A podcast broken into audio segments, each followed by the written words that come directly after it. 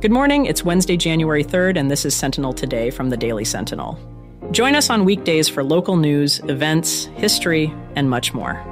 This episode was brought to you in part by Bank of Utica, in a league all of their own. Today, the Mohawk Valley Frontiers Club is gearing up for their 40th annual Dr. Martin Luther King, Jr. celebration.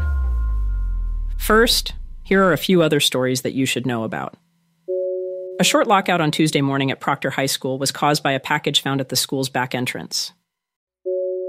A Utica woman was charged with assault following a stabbing on Niagara Street. Shortly after the stroke of midnight marked the arrival of 2024, Utica's Wynn Hospital welcomed the first baby of the year. At 12:12 a.m., Caitlin Rogers and Owen Riesel celebrated the birth of their daughter, Vivian Riesel. For more on all of these stories, visit URSentinel.com.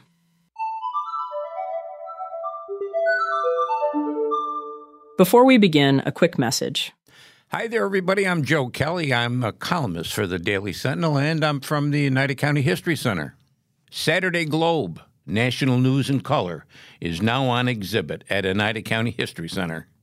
Founded and published in Utica, the Saturday Globe is recognized as the first national newspaper to feature colored illustrations. Don't miss the chance to view this one-of-a-kind collection, on display now through February 2024, only at the United County History Center, 1608 Genesee Street in Utica.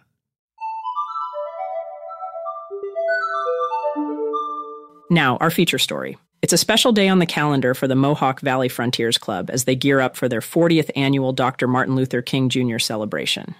Set to unfold on Monday, January 15th, this year's celebration takes place at the elegant Hearts Hill Inn. For those new to the Frontiers Club, here's a brief history.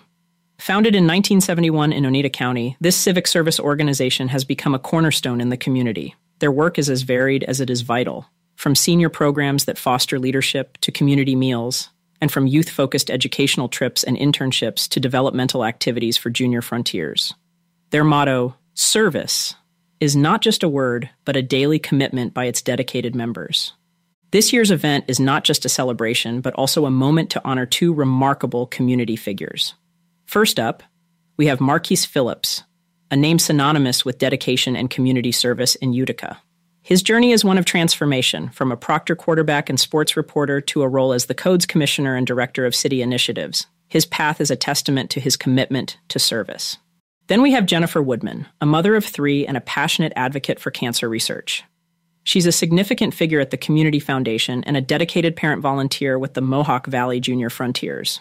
Her work exemplifies the true spirit of nurturing the youth and contributing to community initiatives.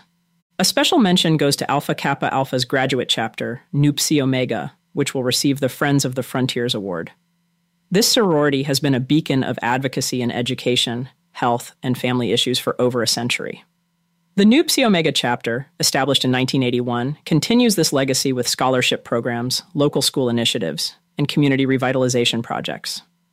If you're keen to be part of this event, tickets are pegged at $50 per person or $400 for a table of 8. But remember, you need to act fast as ticket sales close on January 10th.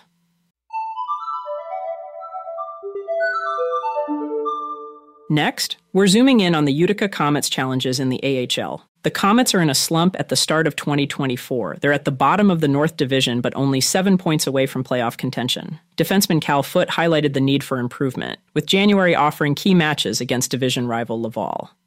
Coach Kevin Dineen is optimistic about recent enhancements, especially in the power play department. Defensive strategies are a major focus in practice, led by assistant coach Ryan Parent. Roster shifts include Timur Ibragimov and Topias Vilén, moving to ECHL Adirondack, and Will McKinnon joining the Comets. Injuries are a concern, with several players, including goalie Eric Kalgren, on the mend. That wraps up our quick update on the Utica Comets. That's all for today. Thanks for listening. For more on all of these stories, visit us at URSentinel.com or click the link in our show notes. Also, right now you can subscribe and get unlimited digital access for just $1 per week. Learn more at URSentinel.com/subscribe.